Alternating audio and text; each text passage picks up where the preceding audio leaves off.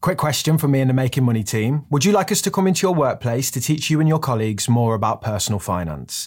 It's an absolute joke that we're not taught what to do with money, and this knowledge gap makes most people much poorer over their lifetimes.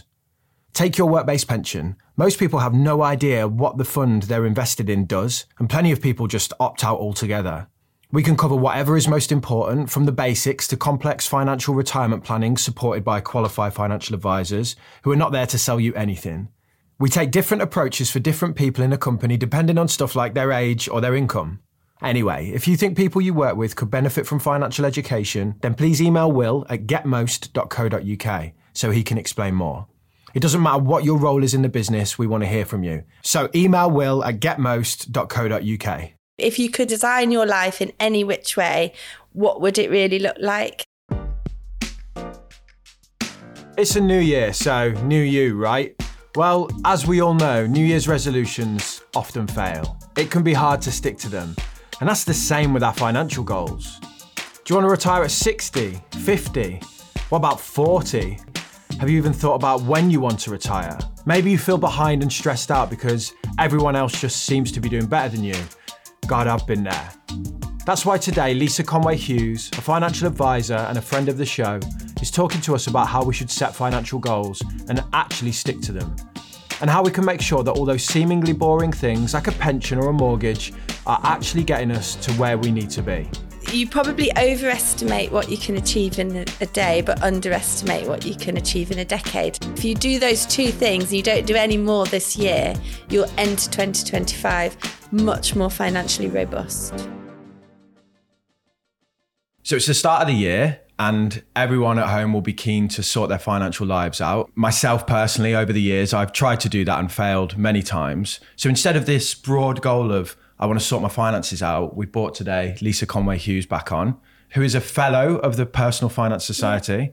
Only 2% of financial advisors are that qualified. Last time I checked. Yeah. But most importantly, you're a friend of the podcast. You're also the first guest we've ever had on twice. Yeah. You had first repeat guest. My first friend. Yeah, you're the first. Oh, podcast friends. Yeah, you're the first repeat guest, which was testament to how good the episode was that you did with pensions on us, and that's why we brought you back for this, because we think there's not much quality information around goal setting, and really, we know that that's what you do professionally. T's put a jacket on today. Very, very honoured. We've got Lisa in the building, so you've got to get dapper. He didn't do that for Deborah Meaden, so I put on a shirt for Deborah Meaden. You made quite the impression. Right, after embarrassing T. Thank you. Sorry about that, mate. So let's just start first of all with goal setting, because people make New Year's resolutions and they fail. We want to see how do you view goals with finances? Well, I think. Well, maybe it's showing a bit about me, but some people do goals in the new year, a bit like I do diets. And you said, I'm going to be beach ready by summer, and then I just get his interest. And so I think it's got to be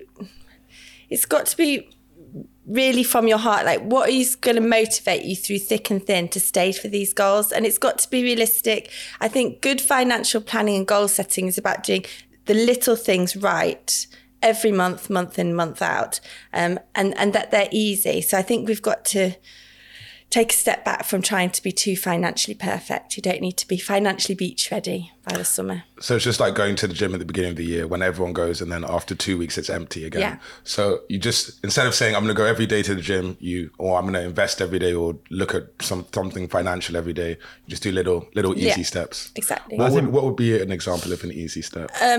Well, first of all, just doing a realistic budget planner. Again, I think it's like most people's budget planners are, if I was being really good this month, this is what my money would look like. Where the reality is you need the acid test of your budget. Last year, if you download all your statements, your credit cards, everything that you absolutely spent on everything, what was that number? And then that's the number that you're going to try and chip away at this year rather than your perfect number. Yeah, I always used to make this mistake where I'd budget and I'd be like, this is the perfect demo. And I want to spend 400 quid a month on myself. I'd spend double. And then I'd beat myself up because I've not stuck to my budget, but I never did. So actually the budget was wrong, like you say. Exactly. I'll blow my whole budget for the month and the night out by mistake. Tonight, yes. We're going out tonight for some drinks and the budget's going out the window, I'd imagine. So a good activity there is to go through, would you say a year, did you say then, or 3 months? I would say a year because we spend different types amounts of money on different things throughout the year, depending on the seasons and what's going on in your life. So I think a whole year is a really good thing to download. And you can just download it as an Excel spreadsheet and then just total it up. It doesn't need to be anything really laborious. Me and T did 3 months, didn't we? We did an episode on budgeting and we went through 3 months and it was pretty shocking. Scary enough? Oh, it was shocking. The result was I had to delete Zipcar from my phone because I was spending we ran the numbers and I was spending way too much on renting a car when I already have a car. He took his Mercedes to get valeted and then drove around in Zipcars all day. Yeah, and I ran up a silly bill. I've never had a car valeted. That sounds so posh. Is that just cleaned? Yeah. So he took it to get cleaned, and while it was getting cleaned, he hired cars to drive round. I left it in Westfield and they were doing their inset. It was like a full service valet. I had to look after the car. Yeah. And Damien bought way too many pasties. Pasties. He keeps calling me pasty. I don't know why I think the word is pasties. Pasties. You look at me and you're like, pasty. It's the winter, right? Yeah. I've not got my tan. But no, yeah, I bought a lot of Greggs. It was a bit of a problem. It's because, there's not much meat in my house, so I get the road sausage rolls. But yeah, so I think I want to talk about the goals because people want to try and 180 their lives. So when you go in the gym, you're like, I'm going to sprint 10 miles a day. I'll lift all these weights. You break yourself first week and then you give up. With the financial goals, you're saying that people should have realistic habits that they set. Yeah. Rather than saying, I want to sort my life out, what is a sensible goal then over what kind of time period? Well, I think the phrase, and I don't know who said this, but I always think of it, but you probably overestimate what you can achieve in a day, but underestimate what you can achieve in a decade. And I think that's where we're going with your financial life. It's like, well, let's start with the end in mind. So setting some just broad brush goals, like when roughly do you want to retire? What's your housing goals going to be? Like, are there going to be a couple of jumps up the ladder, or are you already there and it's just important that you pay your mortgage down? So I like to break it down with clients into 3 sections to think about. So one is career, like the thing that's going to drive this goal. Are there some big changes that you need to make in your career to make the other side balance, which is I usually set them out as property goals, fun, like holidays, and then personal goals. And that can mean like family or just standard of living that you want. And then I break them down into 5-year chunks with clients. So you've almost just got a sheet of paper with little boxes in. You want to fill it out around the next 5 years, which usually are quite easy to fill out. Where do I want to live in 5 years' time? What will my personal life look like in 5 years' time? And what good stories am I going to have to be able to tell because of the holidays I took, or I don't know, just the things that you did that are really important to you. And they're usually quite easy to fill out. The longer term ones are sometimes the ones that depress me, because if I say to a client, when do you want to retire? And it almost breaks my heart when they say, well, the state retirement age is 67, isn't it? Well, they usually say 65, but it's 67. And my dad retired at 65, so I guess 65. It's like they've been told when they want.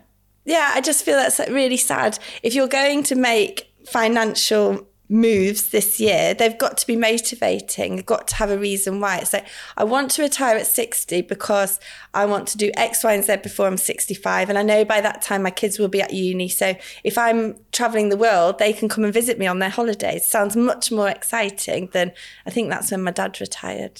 So I think when you're planning those long-term goals, you've got to almost tune into the younger you. And I always think this, like, I get quite sad about my own ambition in a way, because where I live, it's near to a really posh part of Wimbledon, right on the common. When I was 21 working at Wimbledon tennis and earning £5 an hour, whatever the minimum wage was at that time, we used to walk past these ginormous houses and be like, one day I'll have one of those.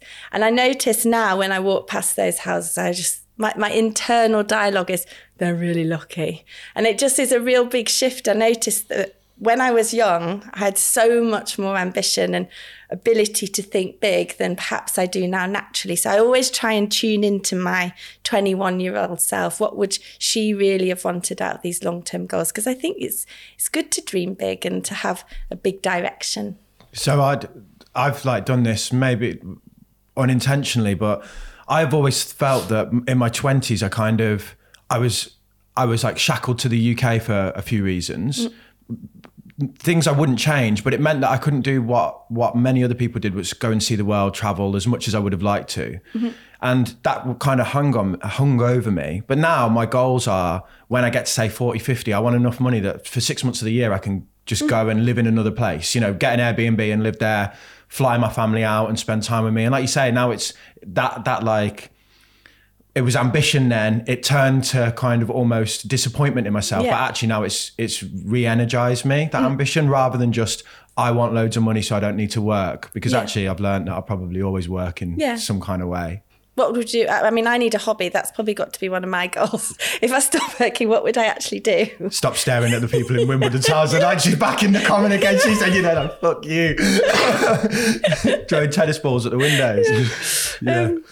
So yeah, I think it's being daring yourself to be ambitious and perhaps useful in your thought process about what it is that you actually want to achieve. If you could design your life in any which way, what would it really look like? And then start to fill out those short, medium, long-term goals, career, property, personal, family, sort of fun is another one. Yeah, and are you applying a number to those goals? Yeah, so not when you're thinking about them. Don't let those dreams filter through your number filter, if you know what I mean. Yeah. Like, oh, I'm not going to put that down because it's not realistic. Still remembering you're probably underestimating what you can achieve in a decade if you put your mind to it. So yeah, do an unfiltered version. And then I think, like, do you notice how when you speak to different people, the realists, which I'm related to quite a lot of realists, or that friend who's just sold their business for $1 million, that your mindset changes with who you're sat with. And so get that friend who has got that positive mindset and maybe just think about it together, really bounce off each other and dare to dream, I suppose, when you set those goals. So I've been speaking to a lot of entrepreneurs through this podcast and through my channel, people that I would never have had access to. And I come from a world of, like, you know, work hard, get a job, work in an office. And a lot of these entrepreneurs like Timothy Amu and people we've had on the podcast, they have this attitude of like, you know, I can make all the money in the world. You know, I don't need to, like, if I could go back, I probably wouldn't have even saved any money because I would have just invested in myself and my skill set and things like this. And I'm not saying people do that, but like you say, there are different perspectives. And when you gain access to them, they kind of make you realize that the things are possible that you wouldn't normally think are possible. Yeah, exactly. So I suppose tip number one, therefore, is make your goals exciting and personal to you to start with. What have you got to? This guy's goals are already. It's just weird you say that you go back to your younger self, because like my whole life I've just always travelled. So I assumed my life was just going to be like that forever, like every 2 months go on holiday. But then now I've got a kid and I'm you've got to pay for it. And I'm like, oh, you can't just leave the country for like 2 weeks or a month. Now you've got a kid. Yeah. So it's kind of, I want to get back to that travelling all the time, but now I've got to take him with me. So I need to reassess how I'm going to do that. You could see it as well when they're 5, we're screwed. I'm not going on all these holidays because they'll be at school. But maybe it's, well, I'm going to design my life so that I can take a month off in the summer holidays. We can go away in the Easter holidays and maybe a week at Christmas, whatever. So it's making the opportunity out of the new situation. When I was younger, I thought I was going to retire at 40. And I say younger, I mean like 3 years ago. Yeah. I generally thought yesterday. Until this podcast started, I thought I was going to retire at 40. But I realized, wait, I should probably sort out my pension and like some savings and not just rely all on like risky investments. I'll always work, but I do want to retire and just kind of do my own thing younger. I've seen the rise in this FIRE movement, which is like the financial independence, retire early. And then over time, that's kind of really just evolved to just FI, which is like financial independence. Do you think that should be a goal for people? I really think it should be, because there's different definitions of it. Like, I had a client who hated his job and we did his cash flow model. And I said, if you could be happy with X per year, which was less than he ideally wanted, I was like, just leave tomorrow. He was like, what? You've got enough. Like, you've got enough for a decent standard of living, not what you we're aiming for, but just leave tomorrow if it makes you that sad. And it just, that little mindset change meant that he wasn't scared of his boss because he knew he could just be like, sod this, I'm off. But also it meant that he stayed and he enjoyed it, and he probably worked a couple more years, just happy in the knowledge that if he ever wanted to, he could walk away. So I think knowing your numbers really can help empower you and empower you to make those decisions that ultimately money needs to make you happy. How do you calculate these numbers though? Because it's like, okay, I want to retire this age, property, family, like holidays. How do you kind of put a tangible number to these figures realistically? If you're looking 10, 20, 30 years in the future. Well, I'm a spreadsheet geek, so I can make a spreadsheet out of anything. But now we've got amazing software that just will do that for us. Is it Voyant? Voyant's one. Yeah. There's loads of them. I use Voyant and I love it. And I think the thing you've got to be really aware of is you change one of the assumptions by a teeny bit and it makes your calculation just wildly different. So when you look on like pension calculators and all the calculators you can get online, really just look under the bonnet, like what are they assuming for inflation? What are they assuming from growth? Because often they do take a very cautious stance. But yeah, I would look online for some of cash flow modelers, retirement modelers that you can get for free. Or I mean, I would say this, but I think spending the money on an advisor doing you a really good cash flow model is worth its weight in gold. It ultimately tells you need to do X per year to achieve your goal. Especially if you've got, say, you know, a large pot of money and you're sat at work and you're thinking, should I quit my job? Have I got enough? The ability to walk into a room and someone go, yes, you have, as long as you spend this amount, that's pretty valuable. And that's probably something I would look at. And I think it's also about if I'm doing my own cash flow model, I could draw out the conclusions, but I'm brave enough to jump. Yeah. Whereas if someone's showing you those assumptions, talking you through the parameters, like if X, Y, and Z would happen, then yes, you can achieve your goal. I think it's easier to make those brave decisions when someone else is almost giving you permission. Yeah. If you're starting now though, and you're like, this is day one and you're 25 or 30 and you're thinking 30 years ahead, how can you possibly set those numbers then? Well, you can do a general rule of thumb if you don't yet want to invest that money in the time to do your proper cash flow model. You can just look, literally, the ones that come to mind would be like Standard Life definitely have a retirement modeler, Aviva have a really good one as well. So you can use the free tools, or you're not going to be skint when you're older if you think I'm going to squirrel away half my age as a percentage of my income every year. So if I'm 20, I'm going to start putting 10% away. If I'm 50, if I'm 30, I'm going to do 15% of my money away. Like, it's not an exact science, but if you wanted a rule of thumb, you're not going to be disappointed with yourself if you're doing that. Did you make up that rule, or is it like is there a name for it? It's an old rule based on final salary pension planning, but yeah, it's... Is that still going to work for someone who may be starting later in life or feels slightly behind? I think if you're starting later, then probably taking half your age is going to really scare you anyway. But the reality is you probably need to do a little bit more. You need to get a bit more realistic about how you're going to invest it. Obviously, you're not going to do off the scale unregulated investments, but maybe you need to take a bit more calculated risk with some of the money that's your long-term money to try and close that gap.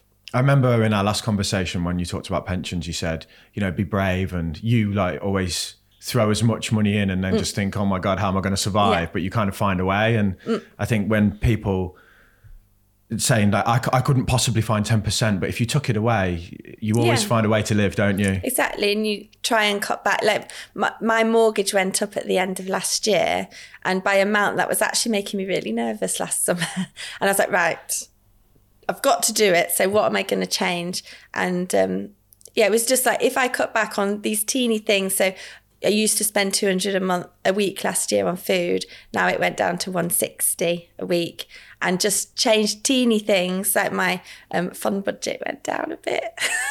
Wow. Or like my family meal out to posh restaurants become a mid family. I was saying, these are real first world problems. I know, I sound a bit of a goon, but you're at Toby Carvery now. I love a Toby. Yeah, Carvery. I love a Toby. So just teeny changes that don't really impact my fun, have taken away that those nerves that I felt in summer last year. And I think life can catch up with you in some ways as well. Like when I think back to what I used to spend when I earned £30,000 a year to the things that I've just accumulated in my life as a new normal way of spending, it's gone a bit bonkers if I was really honest with myself. There's so many things I could cut back on that wouldn't change how happy I am. Yeah, I'm the same. And because I run a business and certain things are business expenses, you end up spending money that you wouldn't spend because you're like, oh, I'll get the VAT back. And it's like, that doesn't justify spending 150 quid on a meal. Do you know what I mean? So you can save 30 quid in VAT or whatever. So I want to come, in a minute, we're going to come back to like looking at this specific year and some of the milestones. But first, I just want to keep going with this point around where people should be, because I know a lot of people listening will think everyone will feel they're behind in life. Everyone I speak to, they could be 18 or 80, says, I wish I'd started sooner. So I think really it's about looking at your goals and thinking of this always, this rolling 5-year time frame. Like if you're really focused on the next 5 years and making those financial goals happen, and also you're being sensible about those long-term goals, I think if you're controlling those two things, you're halfway to success anyway. So if you think over the next 5 years, so put yourself now 2029, what's going to be different about my life? And then work backwards. How many paychecks? Because this is quite scary. How many paychecks until January 2029? 12 times 5, 60. That's really scary. Yeah. So you've got 60 opportunities to achieve those 5-year goals. So I think really break it down to keeping this 5-year rolling goal working for you. I don't look at, I need to do that, because I look at, I want this amount of money by the time I'm 50, and then I want this amount of money by the end of the year. I think maybe the reason we don't is because that can freak us out, because it is that 60 paycheck mentality. Like, oh my God, let's just see how we get on. But if you can use it as a carrot rather than a stick, I think it can really help the mindset. And maybe that's a way of quantifying that you'll underestimate what you can achieve in a year thing by looking at over the last 5 years, how far have I come? If I did the same again, where would I be? And maybe that will help to give you, to help open your mind about what you could achieve in the next 5 years. This is from childprice.com. They say, by 30, you should have half of your salary saved. By 35, they should have 1 to 1.5. That's quite a big jump in 5 years, that seems. And if you think your earnings are going up, usually half of your annual salary saved. So by the time you turn 30, they think you should have half of your salary then saved in retirement savings. So that doesn't feel unachievable by 30. That's not too bad. So if you're on like 40 grand a year, you should have 20,000 saved for your pension. Yeah, so and then by 30, it's in dollars, but it says by 35, you should have, say if you earn $60,000, you'd have 60 to 90K in retirement savings. And then at 40, 1.5 to 2.5, by 50, 3 to 6 times. By 60, 5.5 to 11 times. Wow. Would you say that 5.5 is enough by 60? No. I wouldn't. Depends what kind of life you're... The rule is, whatever your big number goal is whatever you want per year times it by 25. Yeah, so they're assuming a real drop in standard of living. At 65, they're saying at the top end, you would have 13.5 times your salary saved, which isn't... So they're thinking half your income is what you need. Yeah. As a maximum. And I think that's just not true. Like... I mean, I remember when my granddad died. It's not a sad story. When my granddad died, he was like only in his 70s, and people were like, "Oh, he lived a good life." We're actually my 60s and 70s. I better still be having fun and enjoying my life and going out and feeling like I'm 40. Yeah. So I need money to do that. I don't want to sit around reading the paper. Yeah. So I could do that in the morning, my lions. This idea, like you say, with my mum at the minute, so she's retired. She retired early at 55. And it's like trying to convince her to like blow your money now, because when you're 80, you probably won't be able to. No, and I think, I always think it's almost like a double dip roller coaster. So early retirement, you want to go for it, don't you? You're young, you're healthy, hopefully. You've still got that get up and go, and you want to go and see all the things that you've promised yourself you'll do. Then in mid-retirement, usually people start to cut back a bit. Your world shrinks a little bit. And then sadly, in the latter part of your life is when you spend the big money on all your care home fees. And so... yeah, you need to plan for having that fun while you can.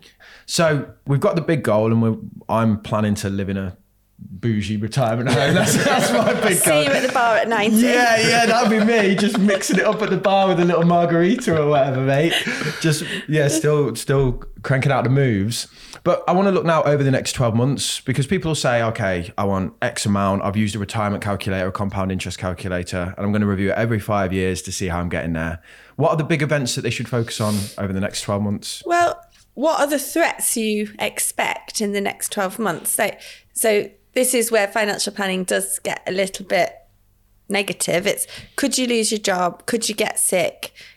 What could be the thing that rocks your financial world, and making sure you're planning for it. So if you could get sick and you're not fully covered, get some insurance, get some income protection, get some critical illness. I just had a client call me up this week who in her 40s has had a heart attack, young, fit, healthy, insane. That's just completely changed the course of her life for 2024. So you just don't know what's around the corner. So get insured properly. And also get an emergency cash buffer. If you do those two things and you don't do any more this year, you'll enter 2025 much more financially robust. The insurance thing's interesting, because I think it's one of those, it's like, it'll never happen to me. I looked at the stats, and the average age of people who claim critical illness is actually quite young. It was like 38 or something. I was like shocked. Great, we got that to look forward to. Yeah, well, it's people that, these critical, it's like, it's unexpected, isn't it? Like it's, you know, it's rare, but when it happens, it's completely devastating. Like the income protection kind of stuff. Yeah. And what people think is, oh, I'll get that when I'm older because I'll be able to afford it. But the longer you leave it, the more expensive it is. And generally, the more you pay for the rest of the plan. So if I'm going to insure myself from 20 to 60, the insurer is going to get not a dissimilar amount of money from me as if I start it when I'm 30, 40 or 50. Right. So just get it earlier, because you're locking that price at that age you were when you started it. And where do you get this income insurance from? So you need, I would always go through a broker, an independent broker, because with life cover, it doesn't really matter. Get the cheapest. You don't need to shop around necessarily for quality of contract. It's just how much quality of insurance. That is tens of pounds a month for the right amount of cover. It's not expensive. With income protection, critical illness, it's all about the definition. So the best definition of an income protection cover would be, if you can't do your particular job due to any illness or injury, it will pay out. You don't want, if you can't do a job due to a specific set of illnesses, then it will pay out. That would be a really bad definition. So you want really good quality definitions with really good additional benefits that are out there. And when you said a buffer, do you think 6 months? You said have a cash buffer. Do you think 6 months or 3 months? I think 3 months if you're young, free and single, 6 months if you've got extra responsibilities. But as you get closer to retirement, you want to be making that to a year to three years, believe it or not. So you can weather market downturns, so you're not kicking your portfolio when it's down. So that's in risk or whatever. Is that from 50 years onwards or 60 years? Yeah, so it's all about this 5-year rolling time frame. So if I'm going to retire in the next 5 years, my focus is going to be switching myself to cash at the appropriate time, or accumulating more cash to build it up. It took me quite a while to get to 3 months. It's also not exciting, is it, building up your emergency cash buffer? But a good tip is to use a regular savings account rather than just your bog standard one. So a really good provider to look at often is Coventry Building Society. They seem to allow Most regular savers allow you to put 50 quid, 200 quid in, but Coventry usually for their rates allow you to put £500 a month in, and they'll give decent rates. So you can put a good amount in and get a good rate, and they'll give you more by regular savings than just putting into your bog standard account. I will say though, if you're someone that like doesn't have any form of savings or investments, nothing makes you feel better than having a few grand in the bank. No. It's like that in terms of freedom and weight off your shoulders does more than having a portfolio of investments. Well, the definite, I think it was Legal and General that did this study. The average person is 6 weeks away from being homeless, not even 2 paychecks. Yeah. So we really, as a nation, need to build up those cash buffers. The cash buffer, the 3 months to 6 months, depending on age, up to a year, you're saying, you know, easy access savings account because the rates are pretty good at the minute. What about the other types of savings for the goals? So if you know that goal is 1 year, 2 year, 3 years away, and the market is giving you a better rate by locking it away, you can quite comfortably look around for 1 year cash bonds, 2 year cash bonds, 3 year cash bonds, so that you're allocating that pot of money for a job in the future. And by locking it where you're probably going to get a better interest rate, but also out sight, out of mind, you're not going to spend it. And then what about your pension, say? So your retirement money, that long-term money, pension usually is what attracts your, well, I'd like it to attract people because of the tax relief. So either 20, 40, 45% tax relief, well, for some people, 60% tax relief. The pension feels like a natural place to start to put your money so that you can get the employer contribution and the tax relief.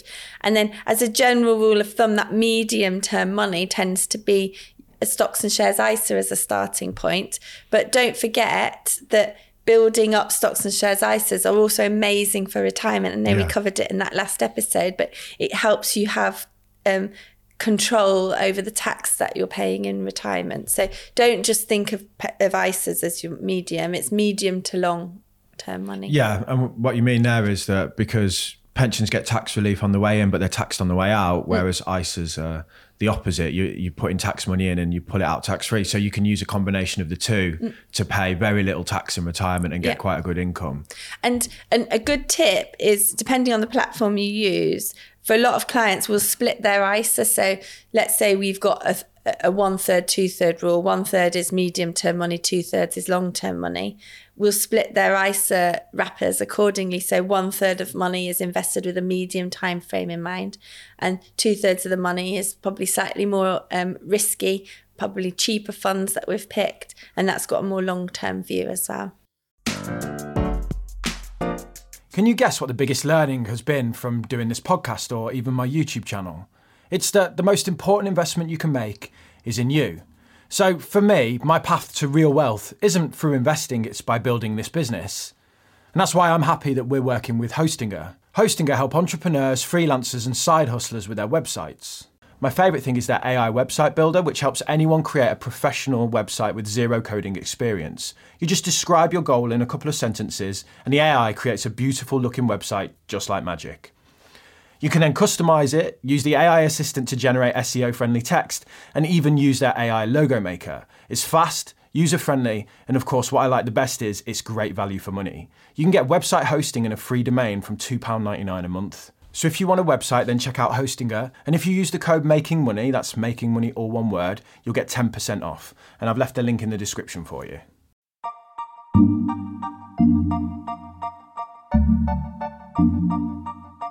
Before I became a creator, I was a sales guy. I mean, I love selling. It's how I rebuilt my life after some wrong turns in my 20s. I also delivered Chinese takeaways on the side, but that was more fun money, so I could go out on a night without feeling guilty. Sales was where the real money was at. And one tool that I found really useful was LinkedIn Sales Navigator. It's a sales intelligence platform that helps you identify and then get into conversations with high-value customers so you can drive more revenue. You can use it to look for key signals like recent job changes, so you can find buyers who are most likely to convert. And because they've got a billion people on the platform, I mean, the chances are your targets are going to be on LinkedIn.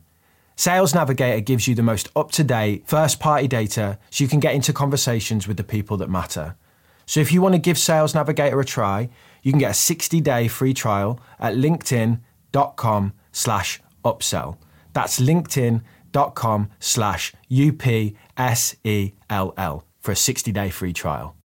Let's talk about the pension thing then, because I think most people that are listening to this and they're starting at the start of the year, the easiest thing that they could do is go and log on to their work-based pension and have a look at that. Do you have any tips for someone that knows nothing about pensions and what they should be looking for? So you need to know three things. Who's your pension with? I know that sounds really funny, but most people don't know their pensions are. Yeah. So who is it with? And then remembering that you're paying these people, they work for you. Ring them up and ask them, what is the name of the investment that I'm in? And can you email me a list of all the different investments that I can be in? And then lastly, you want to know what's going in. And if you paid in more, would your employer pay in more? So if you know those things, so know who it's with, find the name of the fund you're in, and then take the name of that and just go into Google, put TrustNet into the Google search bar and then the name of the fund, and it'll bring up a fact sheet. And just as a quick acid test, is my fund outperforming the benchmark that they've picked? There's two lines on the graph. Are you higher than the average? If you're higher than the average, it's a rough sense check that you're in the right direction. And if it's not doing well or it's not achieving your goals, then start to look through the list of all the different funds that you could be in, and pull on the resources of the pension provider. They're not going to be able to give you advice, but they're going to be able to say, can you give me a list of all the global multi-asset funds? Just getting that right. Like I had... Last year, I'm on a real rampage now with employers' default pension schemes, because these pension funds get picked for you and you trust your employer to do the right job, because presumably the pension companies know more than you. But not more often than not, because thankfully a lot of companies are getting it right. But there are big companies out there that are getting it really, really royally wrong with their pension default fund choice. I had a lady in December last year, her pension pot in the default fund in a growth mandate, so taking high amounts of risk, had achieved 5.2% over the last 5 years. Wow. And that is so way off what she needs it to be doing. And she's in her 40s. So is that average per year or total? Yeah, no, total. So, yeah. With inflation at 10% a year. So yeah. She's lost a lot of money. Yes, yeah. Exactly. And she's in her 40s. This is the time when we need that money to be working hard for. So it's things like that I think just a session with an expert can just sense check, am I going wayward? She was also going wayward because she was paying out far too much into her pension. She was breaching the annual allowance and getting herself into all sorts of tax bothers that she just didn't realise. Another thing, it's either the People's Pension or Nest. The only fund that they offer that's 100% equity is their Sharia fund, which is like people would look at that and go, that's not me. But that's actually the one that for the youngest people is probably the more sensible growth option if they want the most risk, which most people tend to. I think you've got to just don't look at a pension label. If something's classed as balanced or aggressive, what do they actually mean? Yeah. Dig in deep. And on that trustnet.com, so there's a graph at the top and then there's some blurb and some handsome pictures of the fund managers that are worth looking at alone. And then if you go below, you'll see two pie charts. And in those pie charts, it'll show you how are you split around the world, but also how much of your money's in equities. And you just want to tot up roughly what percentage of my money is in equities and how much is in cash or property or bonds. And it's that equity bit, that percentage that you really want to know. Could you explain the logic as a financial advisor of how you would use bond allocation as people got older so they could maybe understand that? Yeah, so ignoring current market conditions. Yeah. The theory is, very traditional theory is that equities are what's going to drive your portfolio and help you beat inflation. Bonds are going to be the brake and the stability, and they're going to help you protect your portfolio when things go wrong. And they're meant to be negatively correlated. So when one thing's doing well, the other thing's doing badly and vice versa. And so a traditional balanced portfolio would have 60-40 split. And then the last 2 years have come around. 60-40 in which way? 60 equities, sorry. Yeah, 60 equities, so 40 stocks bonds. And shares. And then the last 2 years have just completely turned that on its head, that we've seen how volatile and the risks that can be involved in bonds. But yeah, traditionally that would be the role. When as you get closer to retirement, you're being pulled in so many directions because you've got this short-term need to spend. So that sequencing risk that we talked about, if markets fall, does that mean you should just go and hibernate for the first 2 years of your retirement? Or does it mean you should need to get out there? Which is why you have that large amount of cash, which some people find a preposterous amount of money to have. But it allows you the freedom to do what you want to do. But also, inflation in old age is much higher than for younger people, because inflation tends to affect your utilities, like we're seeing now, a greater degree, the food and the things that older people tend to be consuming more of. 7-day weekend, as you put it in our last conversation. Yeah, exactly. You're always on your weekend. Yeah. Damien and me propped up at the bar at the old people's home every day. Yeah, mate, we're going to be there in the high-end bougie retirement home. Whiskey, really just mixing it up. Whiskey sour. 9 a.m. whiskey sour. The day started right. I don't know if you ever watched Coronation Street, but Ken Barlow went to a very swanky care home, and I always think that's what I want in my mind. Yeah. Anyway. So where did we get to? Oh yeah, 60-40 split.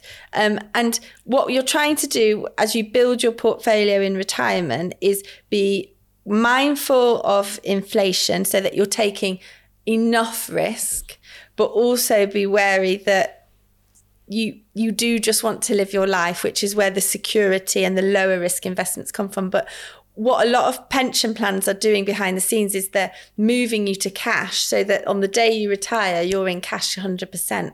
And for most people, that's just not what you need now.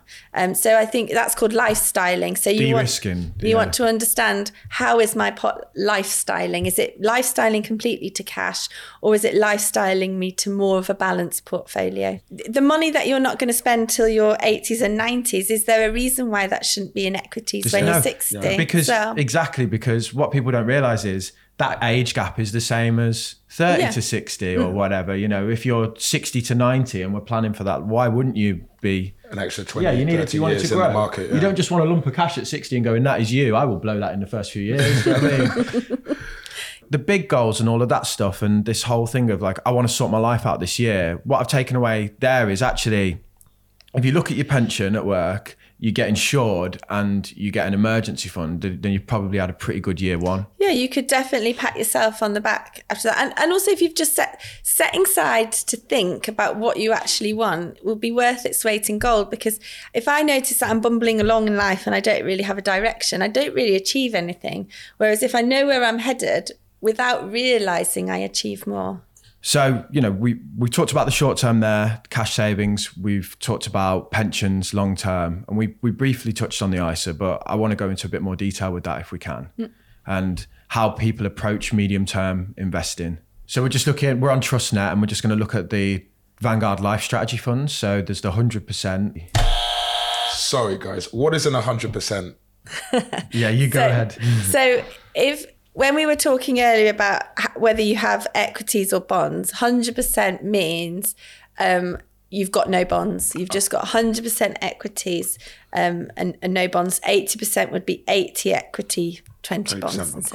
On the 5 year, on the 100%, so 100% equity is a 52.7% return over 5 years.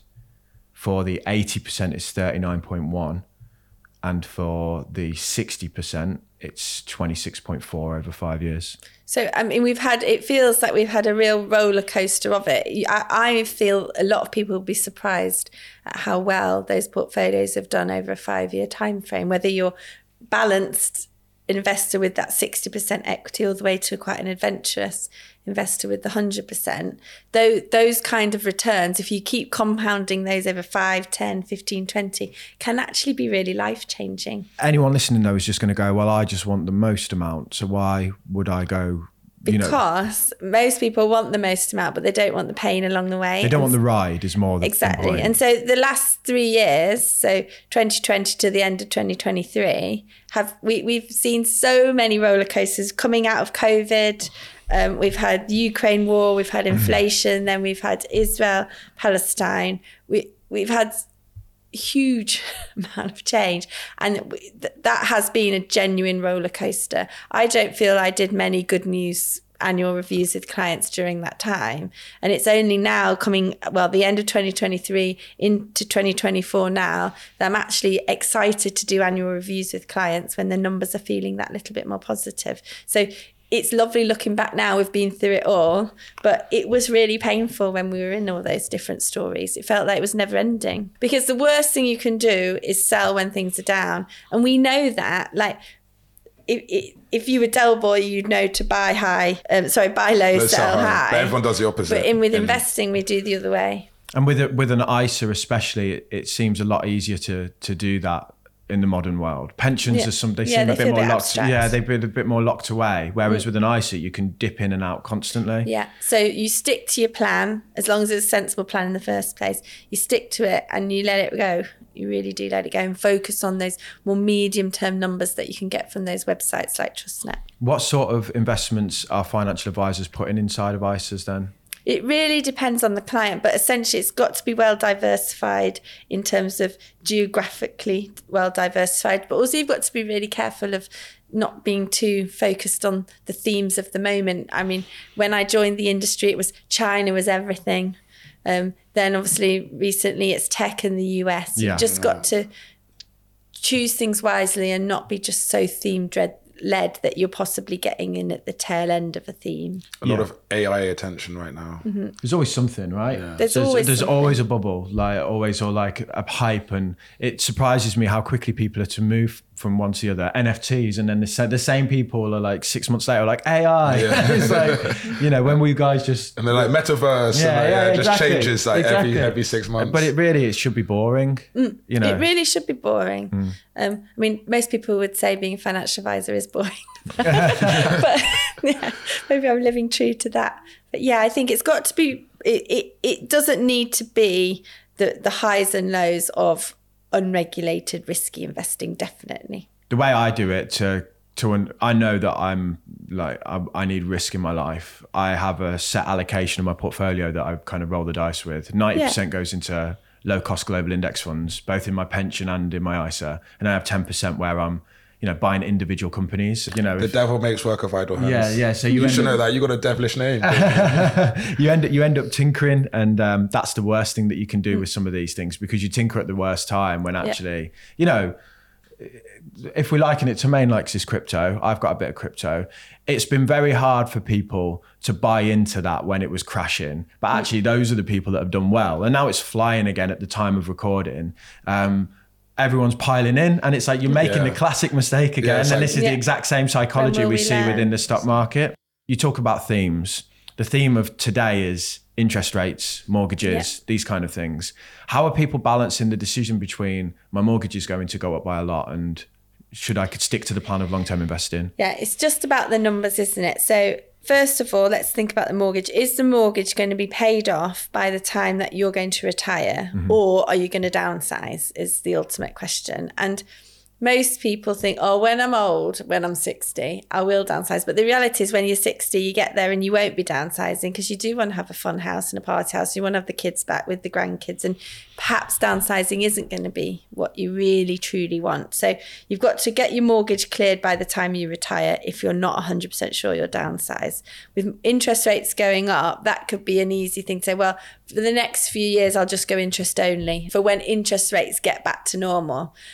But we've got to get back into this mindset that perhaps this is normal now, that maybe interest rates of 4.5% is where we're going to land. So how will you navigate that for the next decade, 2 decades, 3 decades? And what impact will that have on your decision? So it's going to be either you pay off more, you increase your mortgage amount. So should you invest or pay off your mortgage is the next question. So after costs and charges and tax, what return would you reasonably expect to get from your investments? My mindset naturally is I'm a cautious person. So interest rates going up like they are now, my new mortgage rate is 3.84%. I've decided that I'm going to overpay my mortgage because I just feel I want the certainty that that's done rather than the hope by investing. So I'm still doing my stocks and shares ISA, but I'm definitely focused on paying back my mortgage at a high rate now. Yeah, it's such a personal decision. And I think that's why people struggle to get a definitive answer, because some people really value being mortgage free. Others, you could sit a property investor here and they would go, well, inflation's eating away the value of the debt in real terms. So I'm not bothered, I think over the next 30 years, house prices will go up and I just sell the house or the whatever, because the debt stays fixed. So you're never going to get a clear answer. But I think know the numbers. So what are your investments performing at? What is your cost of your mortgage? And just stress test it a little. So what if interest rates do stay at 4.5 to 5 rather than 4.5? How would that impact your decision? And where's that threshold? And check your vanity as well, because it's much more fun to invest than overpay your mortgage. Yeah. What about the people who are thinking about affordability of a mortgage? You know, like, I don't want to put, I'm going to put you on the spot here. You stole my question. Yeah, I was going to say, like, what about the people who are, I want to get a property in the next couple of years? Where should they be? Like, what steps should they take at the beginning of the year to say, okay, this is how I'm going to get my property? Should you be saving in ISAs? Wasn't my question, but you know, go for it. Well, my question's better anyway, okay. So it's fine. So it's again, don't let your heart rule your head. Are you buying that property in the next 3 to 5 years?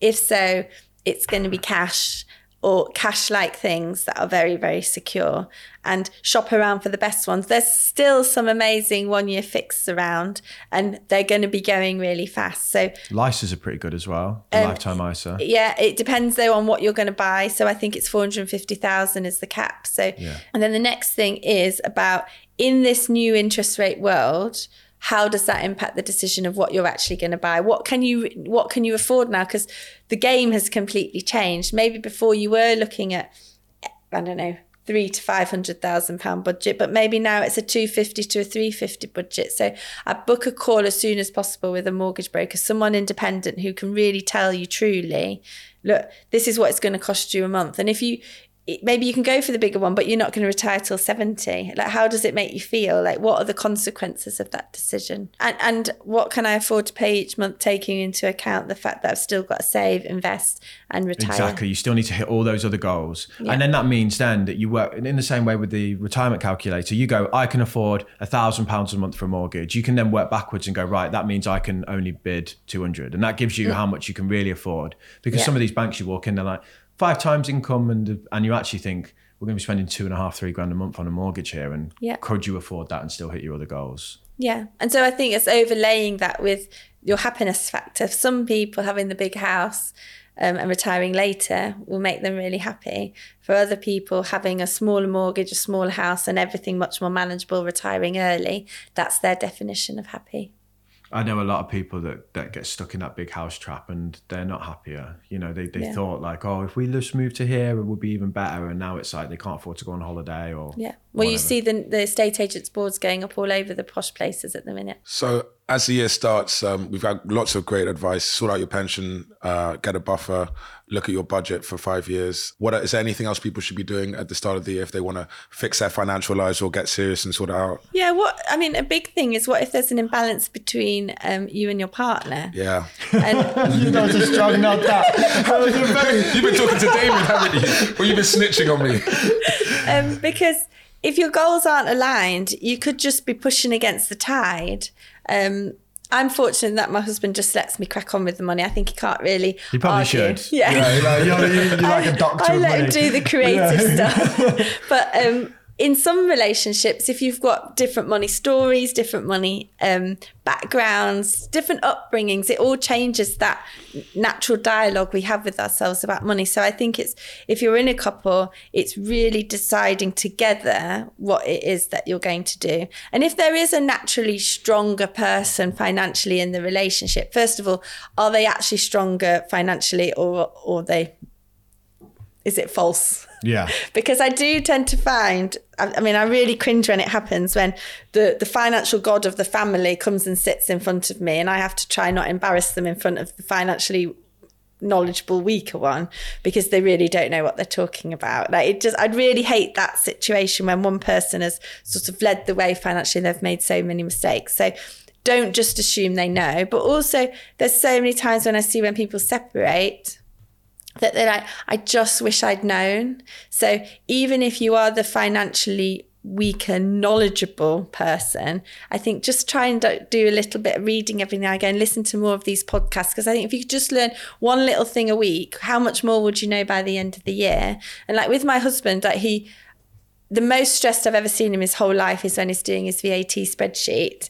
And he really wouldn't be interested to look at money things at all. But the first of every month, we do our money in, money out, assets, liabilities, and I make him at least look at it. And I think it's really important that you know where your money is and if you're on track as a couple. So yeah, I think getting that money conversation going could be a really good thing for this year. That's good advice about looking at it on the first of the month. Something I really look forward to. He's like, oh, bloody hell, not again. But that's like something small that people could do that is a bit painful, but like once you start doing it, it gets natural. Yeah, and I only started this spreadsheet of mine when I was 30. And the reason I'd put it off until I was 30 was because I was just really depressed about the numbers that would be on that spreadsheet in the early days. But the motivation and the education that it gives you, knowing that number, I think is really important. Yeah, and I've like 10 years into that journey, and mine was a mess when I started, you know, very big negative numbers. Now to look back on that is like, that's real happiness. You know, if you ever need like a quantifiable way to look at where you've come, if you do one of these monthly budgets and you keep them, or you just track where you are on a yearly basis. So I have like, you know, all my different assets and that net worth, like you, I know you track your net worth over time. That's really motivating, and it's hard proof that you're better than you were 5 years ago or 10 years ago. And even when I just look back, I do, mine started in September of my 30th year. So every September I do how much have I improved September to September? And I'm always quite surprised. Yeah. Pleasantly surprised. I sat down with Claire Barrett the other day, who's like an FT. Name dropper. Yeah. Humble brag. She drops my name, mate. No. Well, I was about to say, I was worried that I looked like a dick on the thing, but no, I just looked like a dick there and all. So it doesn't matter, does it? But basically she was saying, we were talking about financial goals, and I was saying, I try and set them at the start of the year, but then I look back and I always laugh. And she was like, why do you laugh? And I'm always like, because I hit them like halfway through the year, and I'm really bad at, you know, realizing my potential in a way. Or maybe you're too scared to write down the real goal. Yeah, exactly. You need a bit of me. Yeah, you want an easy win. Yeah, I'm going to be a millionaire by next year. And then be like, oh, I haven't hit my goal. Damn it. This time next year. This time next year, we'll be millionaires, David. Yeah. So you just got to be a bit more ambitious. I'm the opposite. So in your heart, maybe you know how ambitious you can be in a year, but maybe saying it or writing it down feels more exposing. Because I feel like that definitely, like I always have I've got a white book that's meant to be, it's by my bedside, and I'm meant to write in it my big goals. And sometimes I write them in really messy handwriting because I know that it's a bit scary what I've written, and maybe when I look back I won't quite know what I've written. Yeah, you don't want to admit it to yourself. Yeah, and it is that consistent little habit, you know, that drives the big returns over the long term. And it is the one thing that, you know, people need to realize, it does take time. You're not in 3 months, you're not going to completely change your whole financial situation. No. And you could prove that to yourself by just pull up one of those retirement calculators and say, what if I got 3% a year? What if I got 5% a year? What if I got 7% a year? And those numbers will be ginormously different. Yeah. So doing the right thing regularly, not being in those rubbishy pension funds that you've not checked for God knows how long, that's pulling against all the effort that you're putting in. So I think, it's just looking out for what's not going quite right. Because it's the start of the year, I've been thinking back to a lot of the episodes that we've done. And the one thing that, you know, coming at this, I'm trying to think back to when I first started my financial journey, and there was a lot of me beating myself up, setting goals like I'm going to completely transform my financial life in a year. And what this conversation shows is it's all about the little actions and the small steps. And if someone is thinking, I don't know what to do this year, if they could get 2 to 3 months worth of emergency savings, get some insurance if they fall out of work, and they go and look at their work-based pension, that's a great year of a 5-year plan. And Claire Barrett, the first episode we did, she said something that I like carry around with me, which is just kind of forgive yourself for being where you are at the minute, because I think a lot of people carry a lot of guilt with their finances. I think it's really good. And I think also, what can you look at a procedure to put in place? So is there a job, a financial task that you could allocate to each month? And just to help you stay on track. I think that's a really good tip. So this is like the ritual you have around the first of the month where you sit down. Yeah, what's measured grows or whatever is the, you know, and if you sit down each month and you look at it, you go, there's a lot of blokes out there going, really? Get the tape measure now. Sorry. It's not a podcast without a dick joke, is it? But anyway. By the action of simply looking at your budget and your finances every month, you start to know where things are going, and you can then control the flow of the money, and it will improve over time. Exactly. Mm-hmm. Here at Mindset Win, we want to give you the tools to become better at what you do. Taking inspiration and wisdom from our guests, we will hear stories, strategies, tips and tricks. Told by leading names in sport and beyond. Who know what it takes to get to the very top. There will be 2 episodes each week, packed with amazing stories and practical takeaways for us all to follow. Search for Mindset Win on YouTube and on your favorite podcast app. If you missed anything in that episode, don't worry. We do a really good summary of everything that's gone on and what we discussed in our newsletter. You can sign up using the link in the description. And don't forget to subscribe to the podcast and leave us a review. It really makes a difference and lets us know what we're doing right. This is not financial advice. The reason it's not financial advice is because it's not tailored to you. Like we say a lot on the podcast, investments can fall and rise. In fact, this is almost a guarantee. Remember, past performance is no guarantee of future results, so your money is always at risk with investing. Also, remember other fees may apply. I'm Damo. I'm T. This episode was recorded by Jack Hobbs. It was produced and edited by Ruth Edwards. Johnny Hunter is in charge of all our marketing, and it's all brought together by Will Stolleman.